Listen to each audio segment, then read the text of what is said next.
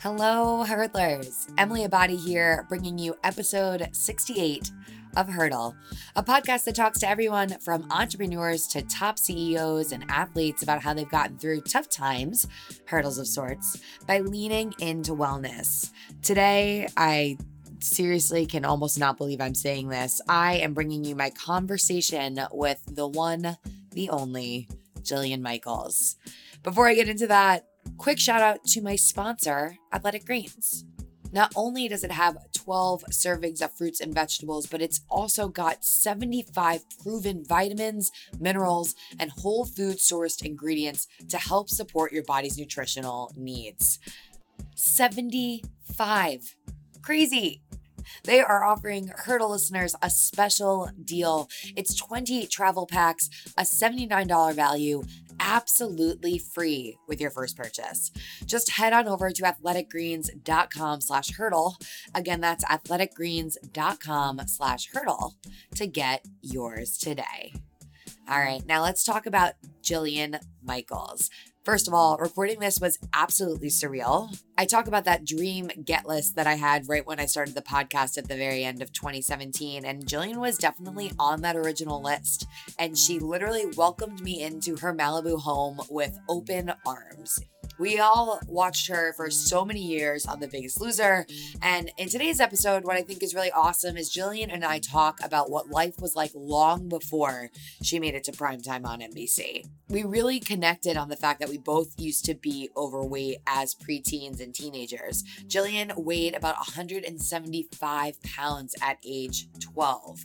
Crazy, I know. And she talks to me about how taking up karate, of all things, saved her life and helped her develop develop awesome confidence. We also talk about the roller coaster of emotions that came along with coming out. We talk about her big goal to be the best mom that she can be to her two kids. And she also fills me in on a lot of the fun projects that she's working on now. She has a podcast, she has an app. You can check all of the things out that she has going on over at jillianmichaels.com. You'll hear her say it in the episode today, but everything is digital and she is jumping in on that trend. I just think it's really awesome. I think that the conversation that I have with Jillian is one that she doesn't have all the time. And so it's a really special that I can bring that to you guys. And I hope that you enjoy it.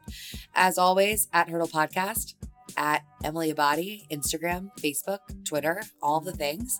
If you have a hurdle moment of your own to share or you just want to say hi, you can reach out to me. It's emily at hurdle.us over on email. Last but not least, I think there are some new hurdlers listening thanks to, drumroll, a pretty surreal feature in the September issue of Shape magazine. Uh, September issue is all about women who run the world. And uh, God, I have no words for this. I am one of the 15 ladies that they are highlighting. So huge thanks to Shape. I see my name next to other big amazing, strong women like Naomi Watts and Busy Phillips and Nikki Reed, and my mind is blown. They call me a wellness amplifier. I was drastically overweight as a teenager and unhappy and felt so lost. And now I have this opportunity to give back to you guys. And I know that just by helping one person, that all of this work, it's so worth it. All right, I'm going to stop rambling before I get super sappy and emotional over here. It's time to get to Jillian. With that, let's get to hurdling.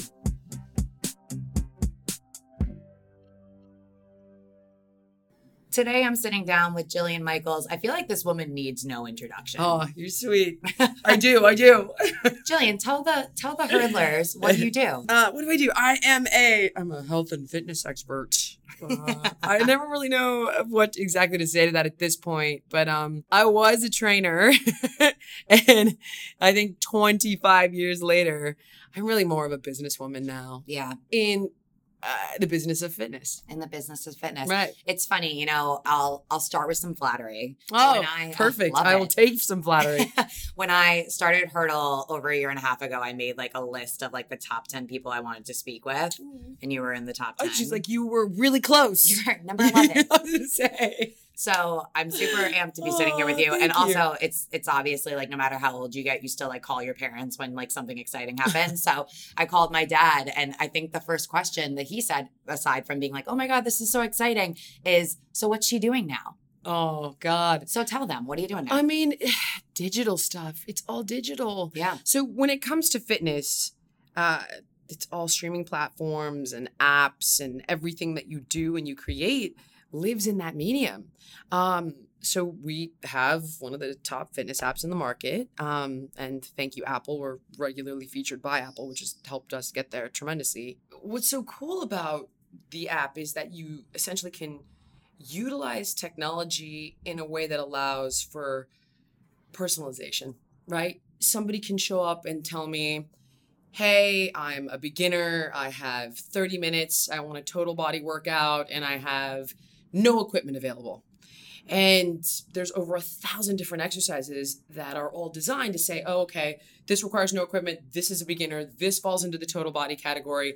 And even after that, you can say it was too hard. I want to swap this move. I want to swap that move. All my DVDs from previous years exist within the app. You can pick an app program. I mean, it basically allows me to be your personal trainer. Yeah. Same thing with meal plans. Like I can turn around and say, all right, I've got vegan recipes, vegetarian recipes, pescatarian, omnivore, paleo, whatever you want. And you can say, I want to make it for 10. I want to make it for one. I can't stand kale. And it's all personalized to you and your needs based on your goals and the things you like, the things you don't. So you, you've just never been able to do that before. Right. So with regard to fitness, I mean that is the technology that I am focusing on and putting all of my efforts into as a trainer and a, I am a certified nutritionist. Um, but when it comes to business, we're very focused, and I say we, my business partner and I, are very focused on growing other brands we believe in. So it could be anything from Flywheel, like we invested in Flywheel, sold. We did great on that one. we win some, we lose some. Um, but we're in everything from alkaline water with AQUAhydrate to organic nitro cold brew coffee with Lucky Jack. Uh, it could be boutique fitness. It could be food. It could be a personality we believe in. Mm-hmm. Um, and so we strategically invest in these brands like Alaya Naturals is uh, a mom who started her own line of supplements because she was feeling literally she was feeling tired after having her second kid and had some autoimmune issues started her own line of supplements and grew the company within six months to a million dollars in sales. And i was like a i love her. B her products are like organic all whole foods. Love her brand story. Love what she's doing. Love the products. So we invested in Align Naturals. So it could be anything like that um, and to be truthful, that's more of what I do now. So like Jillian Michaels has the Jillian Michaels app. You want to train with me? Everything is there. Mm-hmm. You want me to tell you what to eat? Everything is there. There's the streaming platform where you could do you could train with me and other trainers. But for me personally, like what's the legacy is investing in other things now than Yeah. using what I've built up till now to grow those other brands. And it's fun to do something different and to, so to speak, flex different muscles. Very much so. Exactly. Like Yeah. you, you get you have to evolve, right? Like I still love what I do. Um and I'm I'm good at it. Like I look at training and nutrition just like you would look at let's say medicine or law. People subspecialize, right? Like if you came to me and said, "Oh, I need you to make me a faster running back." I'd be like, "I no. You need a you need a, a sports specific coach for that." Or, hey, I'm playing a superhero. I need to pack on 25 pounds in three months. I'm not your girl. My specialty is weight loss. That's what I do. It's arguable that I am one of the best, if not the best, at it. And I would I would say I would challenge anyone to beat me at it. I am excellent at it. I've been doing it for years with the top registered dietitians and the top endocrinologists, and that is what I do. With that said, you're like, okay, I'm really good at this. Now what? I mean, like, I love it. I do it. It's all there if you want to train with me. But that's the part where you're thinking like, oh, that's a that's a cool company or a cool brand, or that's going to be a really fun trend, or people love this, but how can we do it in a way that's better for them, more accessible, more affordable? So whether it's coffee or alkaline water or boutique fitness or other trainers or supplementation, that stuff is kind of interesting to me. For all the reasons you said, yeah. Yeah. Flexing different muscles, exactly. All right. So, I mean, now you're an expert that helps people lose weight, but let's dial it back to where you come from. Right. and I was a of- fat kid, so yeah. and kind of and kind of start from the beginning. So where are you from originally? I mean, we're sitting right now in Malibu. Yeah. Beautiful, looking out of the water. Oh, you're sweet. Um, yeah, life does not suck. I, I'm very lucky. uh, I actually grew up in the valley. Okay. So, um, for anybody that is not from California, it's the bridge and tunnel of Los Angeles. Uh, I'm from there, so I feel like I get to say that. I was an overweight kid going through typical kid stuff, right? I, I would say typical because everybody's family is dysfunctional to a certain degree. Um, and my parents were going through a divorce, and I'd been very close with my grandmother, and she had passed away when I was 10. So I was 12, probably like 170 pounds. At 12. Yeah, and I'm short, obviously. And at that point, I was shorter. So I'm 5'3. I was probably Mhm. 5'1 then, maybe 5 feet. And I'm like 117 now. Yeah. So that's a lot on me. yeah. Um, and I was also gay, but didn't know it. I didn't. I didn't realize it at all. But other kids picked up on it, and it definitely was not the era of, you know, half man, half woman signs on bathroom doors. Everyone hated gays. Gays were gross. I was homophobic for obvious reasons, um, and I just was a super troubled kid. And my mom, thank God, had the foresight to get me into martial arts thinking like hopefully this will empower her. It will give her an outlet you know for all of her feelings and it'll put her in an environment where she's not bullied and she's not picked on where people are supportive and it did it did all of that and more. Um, and it took years for me to appreciate it as a means of weight loss. I wasn't really thinking of it like that. But i began to understand over time that when you feel strong physically, you feel stronger in every facet of your life. And it taught me self respect. right. And the more I began to respect myself, the less I went from loser to loner because I Mhm. didn't relate anymore, but everyone stopped picking on me. and at that point, I was like, wait, why? What happened? Like, no one's calling me names in the hallway, no one's, you know, cornering me. And I realized that it was the way I carried myself because I was prepared for it Mm. um, and thought of myself differently and thought of myself as more capable and uh, able to handle it.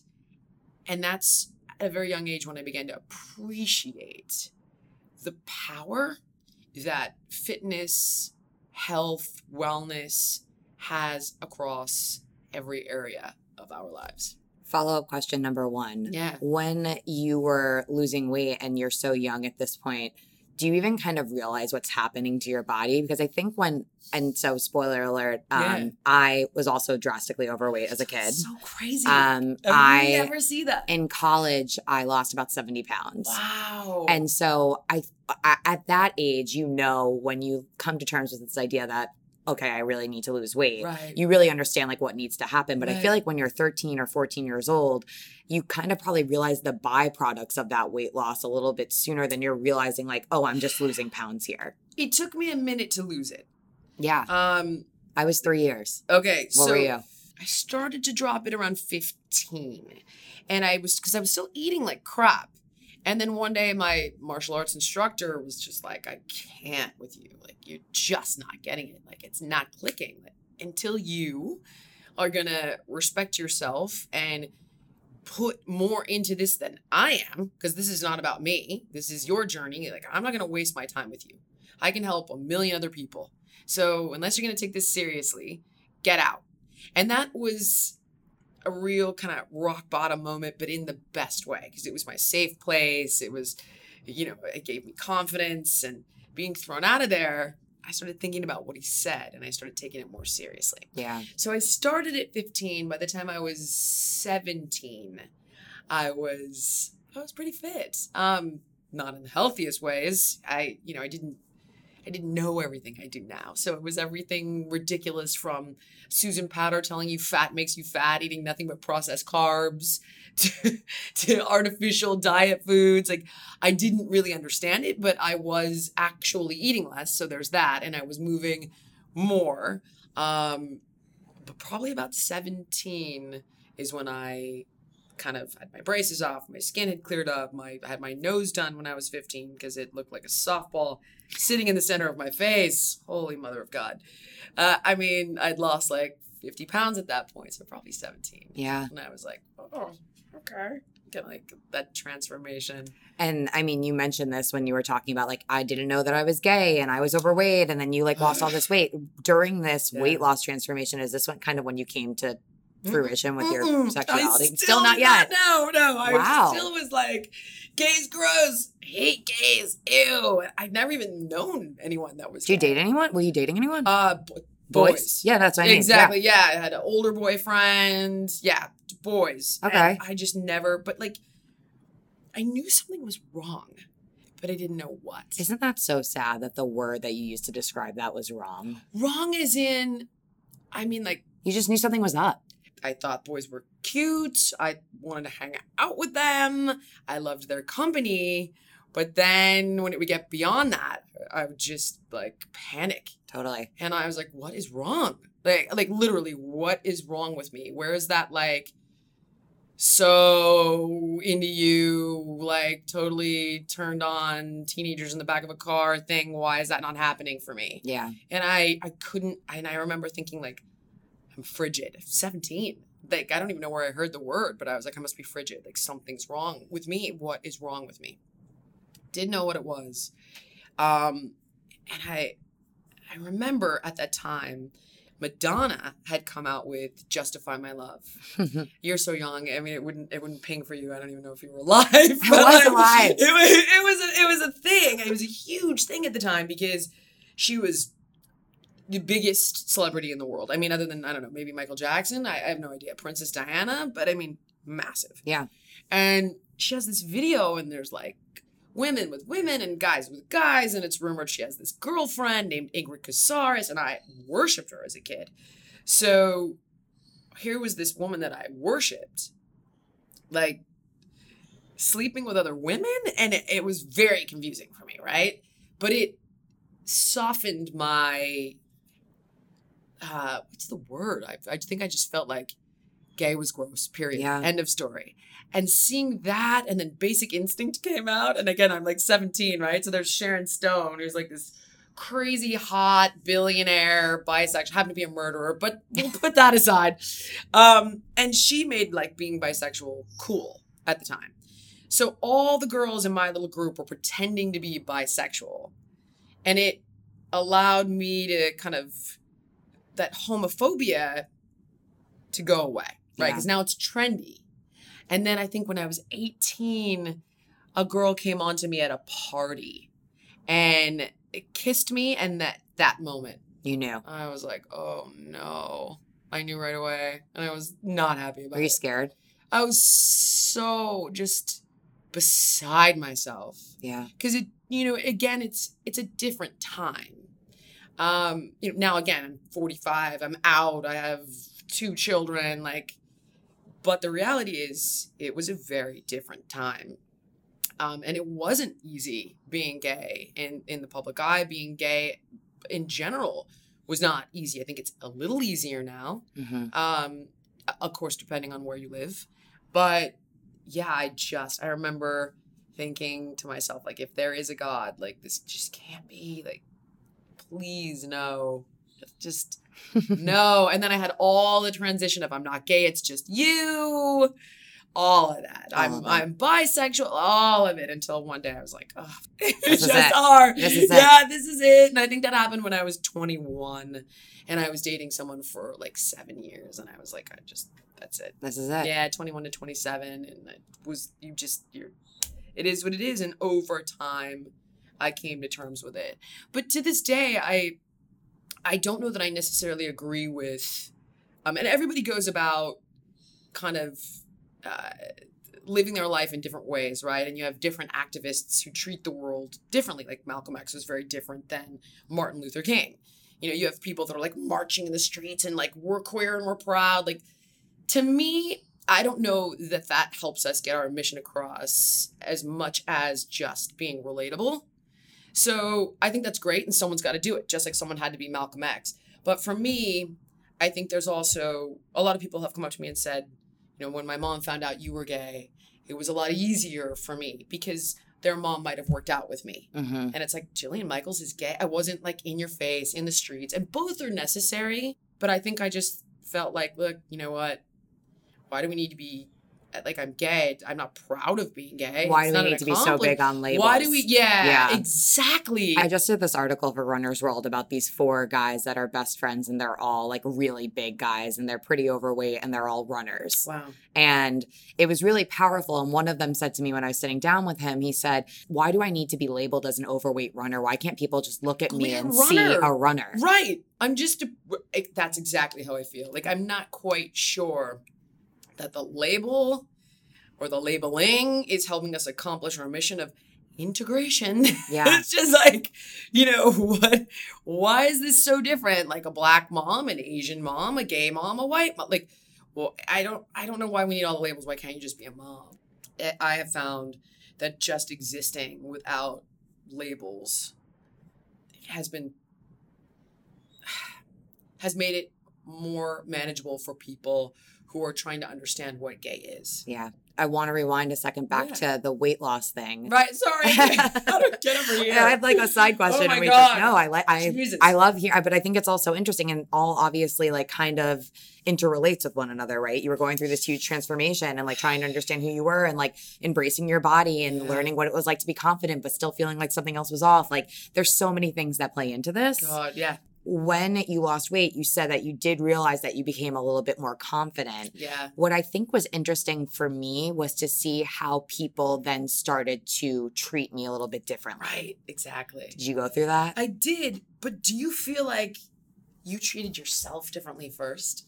I would like to think so. Or I think that in you developing spoke about yourself. exactly like I developed this confidence that I was able to handle myself in a different way. So then Right. maybe I was approaching situations a little bit differently. Exactly. Exactly. Yeah. That's exactly it. It's Yeah. like the way you carry yourself, the way you engage with people. So it's arguable that it's a chicken and an egg conversation. Mm. Um, but to this day, I still carry. You know, you're when you go through that as a kid, you definitely relate more to the underdog. Oh yeah. You know, and it's interesting. It's like my girlfriend was like the most popular girl in school, and we just like don't. You know, she was in a sorority, and I'm like, I dropped out of college because I couldn't understand. Like, I literally could not relate to the like the Greek life, and you know, you you still carry that with you a little bit, but I think it makes for me personally, it makes me who I am. Like I relate more to the underdog, and I will fight for the underdog, and that's who I am. That's the that's how I built my business. That's mm-hmm. how I decided what I like without even realizing it. What I would specialize in when it comes to fitness is like making people like lean, mean, the most fit possible, the best version of themselves. So I did notice that people treated me differently, but I also think it's the way I handled these engagements or these interactions. I mean, I think that's also what makes you so good at your specialty and makes you so good at what you do is that you can truly relate to where they're coming from. And I think it's funny. I mean, obviously, people have watched you for years and years uh, in past um, The Biggest Loser, and they see what could be seen as like this tough Yeah. love. But the reality is, without knowing your story, they don't truly understand that that tough love is coming from probably a place where you're like, I wish I said these things to myself. it's Biggest Loser was a very different beast in that you had individuals that were literally killing themselves with food. So, you know, you're 300 pounds overweight. I mean, you're you're going to die very early death, right? So you've got one chance of getting through to these people, and it could be a week, it could be six weeks, it could be, if you're lucky, a couple of months. But then they go home into the environment that created this dynamic for them in the first place. So I'm looking at it thinking, what are the three things I need to happen before they go home for them to have any chance of keeping the weight off? And people have crucified me and the show. Oh, they put all their weight back on. Well, 65% of them did. 35% of them didn't. Mm. And if you look at the statistics, 5% of people that lose weight keep it off. It, so, but but no one knows that, right? They're just like, oh, let me attack the show because it's trendy to attack it. And losing weight is not cool right now and it's politically incorrect to talk about and I love being 100 pounds overweight or whatever it might be. You know, the reality is being overweight is not healthy. And for somebody to live their best life, you want them to have like good physical health. Disease is not fun in any way. So for me, I knew that number one, they needed to have that rock bottom moment that I had where the pain of living the way you have been living is worse than the work and the fear associated with the change. Number two, you need them to take responsibility. Because if they're so busy being like, my mom, my dad, my this, my that, like, yes, in life, we've all been victims at one point or another. However, we continue these patterns and we victimize ourselves, right? It's, it's actually called a repetition compulsion, where we play out the same abusive dynamic. If somebody cannot take responsibility for, yeah, all this bad shit happened to me, but I am choosing to go to that fridge and comfort myself with food or feel like I'm in control with food or whatever it might be, whatever the food is affording them. If they can't take responsibility for it, they're fundamentally incapable of changing it. And then the third thing is an accomplishment because the how to of self worth, um, positive self image, uh, believing in your ability isn't words right? You can I can tell you all day long, like, oh no, no, no, trust me, you can fly. and you're like, really? Because I've never experienced it. like and, until literally you experience that in one way, no matter how small, right? Even if it's like arguably if you could, you know, you you lift it up off the ground one foot, then you'd be like, holy shit, I can fly. Like, what else can I do? So you've got to take somebody and say like look you you can do a push up on your hands and feet you you can run a mile you you were able to complete this workout or whatever it might be where you've shattered this notion of who they think they are and subsequently what they think they're capable of and opened up an infinity of possibility. And if those three things don't happen, there is no hope. None. Zero in that environment. Like a great therapist working with you for years and years, yes, you've got a great shot. But we we didn't have that, unfortunately. Um, and I sure wish we did because I think our numbers would have been higher than 35% success rate.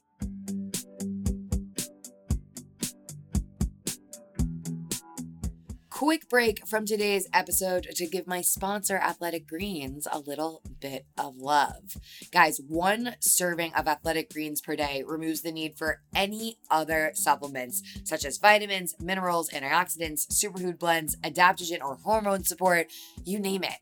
I will be the first person to admit I used to be a very big gummy vitamin person because it felt like a treat. But now I have a new treat in Athletic Greens. They are offering Hurdle listeners a special deal. It's 20 travel packs, a $79 value, absolutely free with your first purchase. Just head on over to athleticgreens.com slash hurdle. Again, that's athleticgreens.com slash hurdle to get yours today. No code necessary. Trust me, I promise you won't miss the gummy vitamins. Let's get back to it.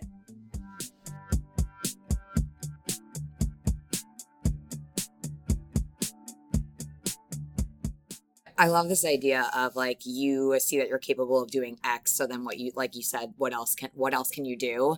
It's for me after losing the weight, I part of it for me was running. And so once I ran a marathon, oh, I literally, Jesus. wow, in my mind thought, stemming from the weight loss as well, I'm literally capable of doing anything I set my mind to. 100%. So, I mean, things like even like reaching out to your team and being like, so does Jillian want to sit down with me? Sometimes people are like, how do you get these people on the pod? And it's like, I asked, man. Like, I just want, and obviously, I mean, there's a ton of work that goes into it and you got to build your base before you can, you've got to, I don't know, what's the, there's some metaphor for like putting, taking off the training wheels before you can like ride a motorcycle. I don't know, but I'm just the saying crawl, like, walk, run. Thank you. you. Crawl, yeah, walk, run. Totally get it. You have to like put in the foundation to get to where you want to be and to grow. But I just think it's like, I'm curious once you realized what you were capable of after you lost the weight, what was the first thing, the one of the first things that you thought, well, I did this, so now I can do that?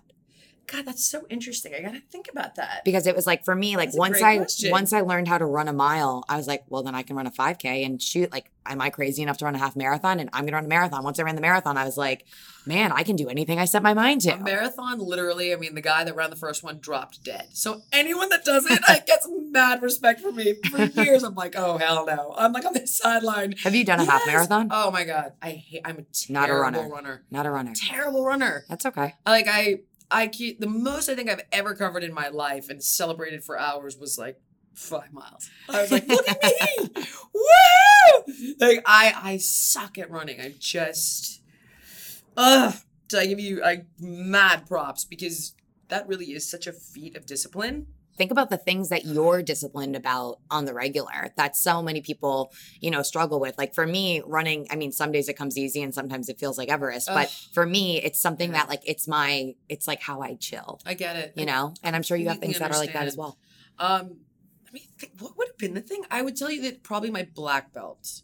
I went back at 21 because I stopped at around 18, and I also I, I'm such a cliche. It's like embarrassing, uh, but I had ADD and didn't realize it. I actually didn't even same thing like same as being gay. Just wasn't it wasn't common knowledge. So you don't have the skills to learn how to manage it, right? But when I was incredibly passionate about something, I could be hyper focused, which is how ADD is. When you're extremely passionate about something, it changes your brain chemistry and allows you to kind of like telescope in on something. But in college, you know, you've got all those general GEDs, you got to take all the this, that, whatever that I just couldn't, I couldn't get into. I could not. And high school was the same. Every year, summer school, math, chemistry, math, chemistry, every summer worst subject oh could not just couldn't do it so that and i think the culture that whole like greek culture and frat parties i didn't relate to. Where were you at school? Um, northridge. Okay. At that point i was training people during the day and i was bartending illegally at night with a fake id and i was making a ton of cash and i was really happy and i just thought you know what? This is not for me. Like i'll find a different way. But and college isn't for everybody if i could have gone back if i thought i could do it like i wish i i wish i would have i regret not having a degree tremendously but it's just sometimes it's just not for everyone This makes me think of uh, I was listening to your podcast. We haven't even talked about that yet. I see it all the time on the chart Oh, because I'm so looking sweet. at that that top ten and I see your photo up there. On the podcast, you said something that was like, "There is no what if, there's only what is." yeah And I thought that was so interesting because it's like it's Ugh. being mature and being like, "This is what it is now. Like Yeah. this doesn't feel like it's right for me. So what can I do now that I've come to terms with that?" That's my shrink, actually. Those are as I kind of negotiate my way through life. What if I had done this differently? I mean, there is no what if. There's there's what is, and that's what you're dealing with. So that's what you deal with. And I just wasn't I wasn't a student. These are the decisions I made at the time. And that is what is. So that is what you deal with. So when you get your black belt, is this what really launches your like more deep interest in fitness? I don't even like fitness. I I am really good at it, but I really don't like it. Think of it like this. If I'm an architect, I don't love my pencil, but I do like creating uh like this incredible building or structure, right? For me, I like helping people build better lives. It gives me meaning on a selfish level, right? I get to play some small part in that journey so I feel more powerful and a little less helpless in the world because god i hate that feeling and i think we all do so i get to make money doing something that gives me meaning makes me feel like i'm of use um, and i love that fitness is just a tool that i utilize to help people do it personally you will never catch me in the gym being like oh i love this so much no i hate it i hate it so much like I literally cannot stand it. I never think to myself, like, I cannot wait to go and squat 100 pounds today. No, I dread it. But I feel so much better when it's done. I feel so much better being fit, being strong, feeling powerful, um, being a role model for my kids, all of those different things that come along with being healthy.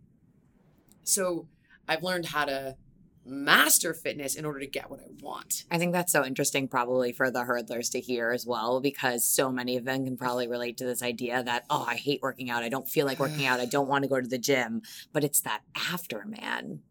It's the same thing, by the way, with your career, right? Or your relationship. Like today, I was like, oh my God, Monday. And I was just like looking down the barrel of all the crap, that all the emails you got over the weekend, all the stuff you have to do. But I love what I do, but there's a reason it's called working out or hard work. Yeah. Anything worth having is going to require work and sacrifice. And that's where it comes down to that like, what's your why, right? Because it's the why that allows you to tolerate the how. What a snippet.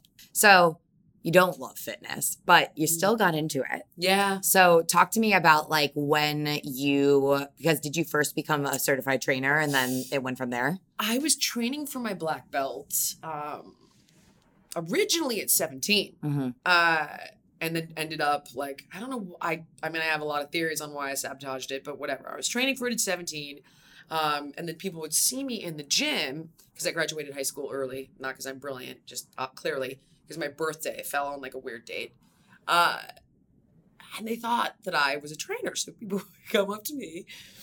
And at the time, I think I was delivering. I swear to God, I think I was delivering pizza and barbecue food to people for like eight dollars an hour, and they would say like, "How much do you charge?" And of course, at the time, I was like, "For for what?"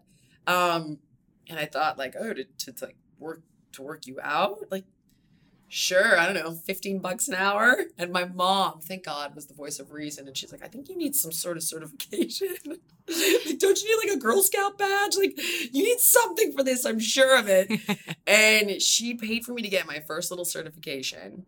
Um, and I just started doing it at, at 17 and a half and never thought anything of it. Just did it for fun without realizing, oh, I could actually make a living doing this, or maybe I should. And so I would do it during the day. And, you know, by the time I was in my 20s, I think I was charging like $40 an hour. And I was bartending at night and just like, I don't know, I fell, I fell into it and took it all for granted until the day that I decided I needed a real job, a responsible job, I guess Yeah. you would say. I was, uh, I was like 23 and I ended up falling into the entertainment industry thinking that that would be the responsible thing to do. And I kind of like David Geffened my way through the training program at ICM, like faking diplomas and all of that. And I actually became a motion picture packaging agent by the time I was 27. Um, and it's a very long story, but I, I hated it passionately and made terrible money and uh, ended up falling back into fitness when I was t- 27 and a half. And you were, were remembering that you were making pretty good money training people as one off.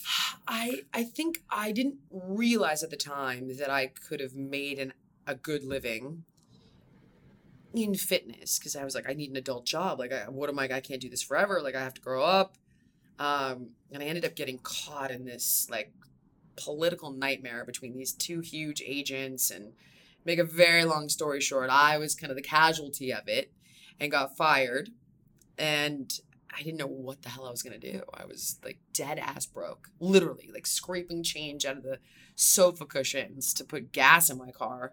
I mean, just a mess. Like 27, thinking to myself, like, how did I end up here? I worked so hard, and I have nothing to show for it.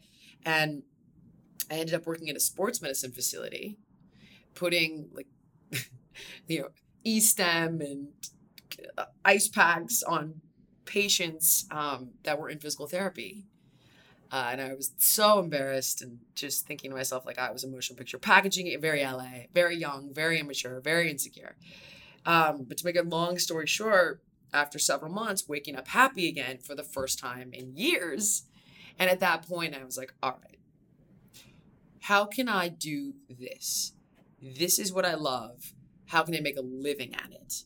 And then I ultimately opened my own sports medicine facility by the time I was 29. And by the time I was 30, I was on an NBC show, and then the rest kind of became history. It's kind of crazy to think about the progression there because you went there at first and you were so embarrassed, and it ended up Yep. eventually months and months and months later being something that you realized made you happy. Yeah. And I think there's a really big lesson in that, and that so many times we start something and we give up so quickly because it just doesn't feel right. It's like, it's the, uh, a bad day for your ego is a good day for your soul. Yeah. And it's like, I needed to have my ego put in check. Um, I needed to have kind of another, yet another rock bottom moment. And um, it didn't J.K. Rowling. She was like, rock bottom is like the great plate, is an excellent foundation to build your new life on top of. Yeah. But so, so basically, yeah, at 27, I was just like, I spent three and a half years grinding like crazy to get here. And this is the part where I'm like, it's supposed to pay off. And now I'm fired and blacklisted, like literally could not get a job.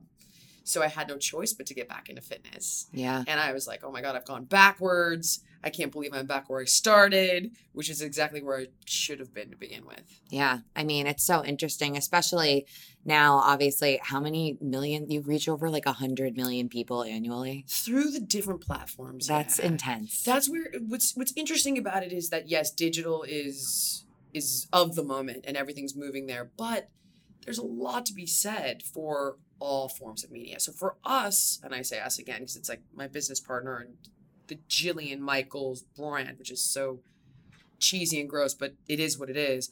Whether you're doing the cover of Women's Health in the UK for January New Year's, that's going to hit how many people, right? Mhm. Or you do a podcast that hits a little group, or you write a book that hits a group, or you have your DVDs that are old but people still use them, or your app.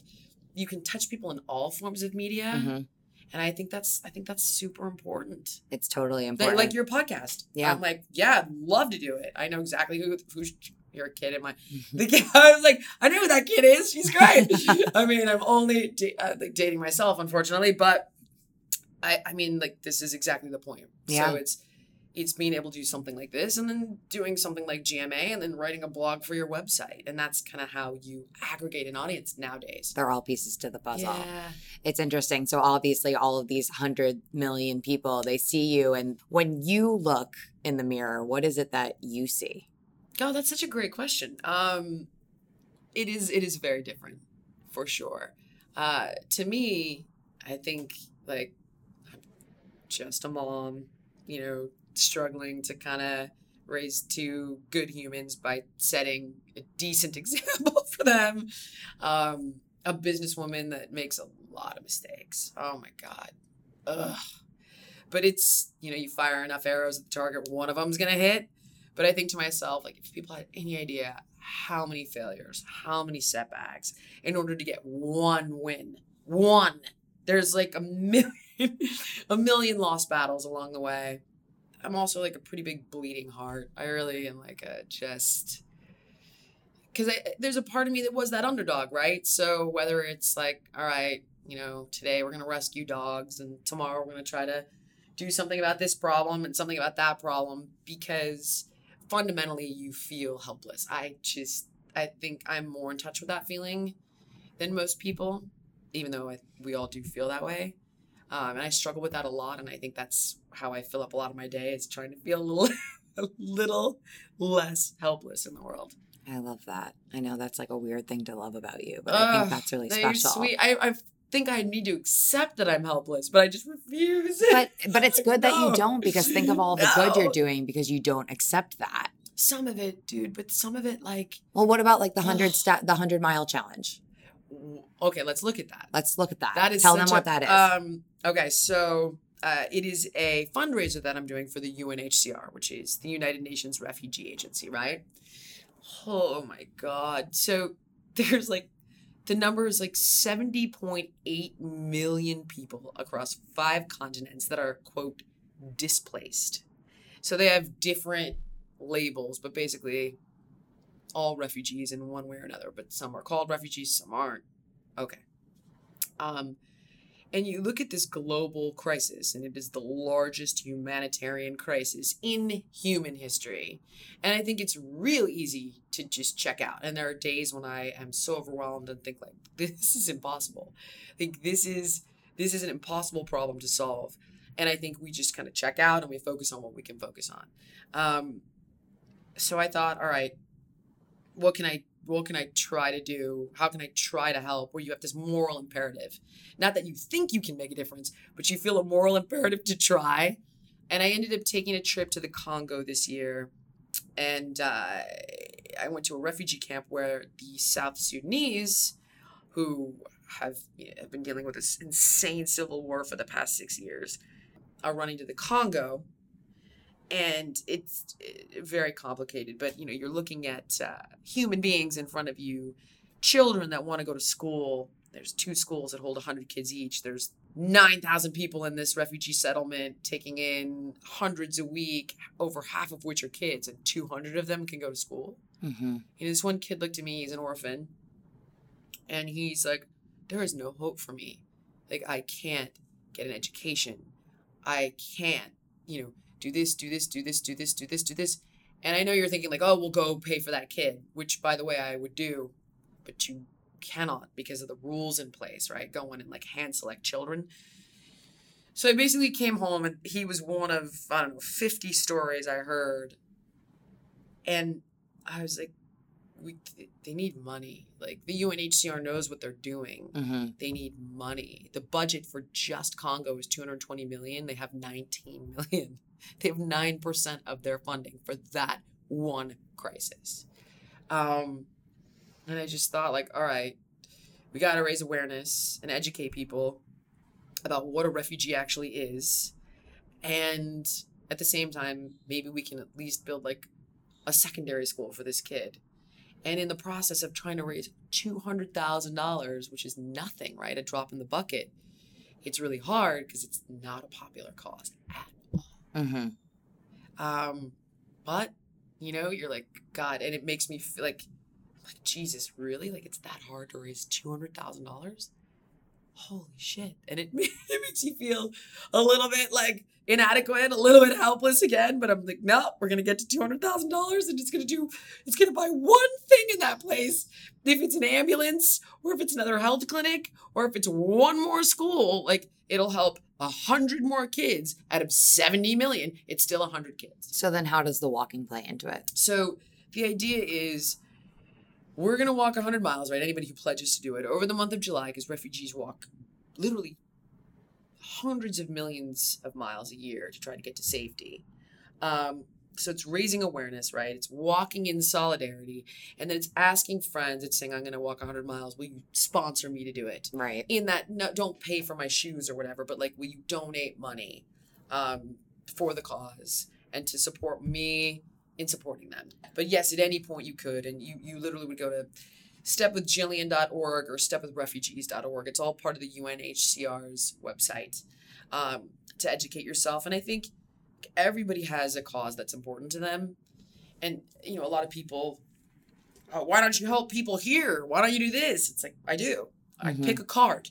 I Yeah. mean, it's like I've worked with Stand Up to Cancer. I've worked with the Alliance for a Healthier Generation. I've worked with PETA to help animals. I mean, I do, and I think the point is you either help people or you don't.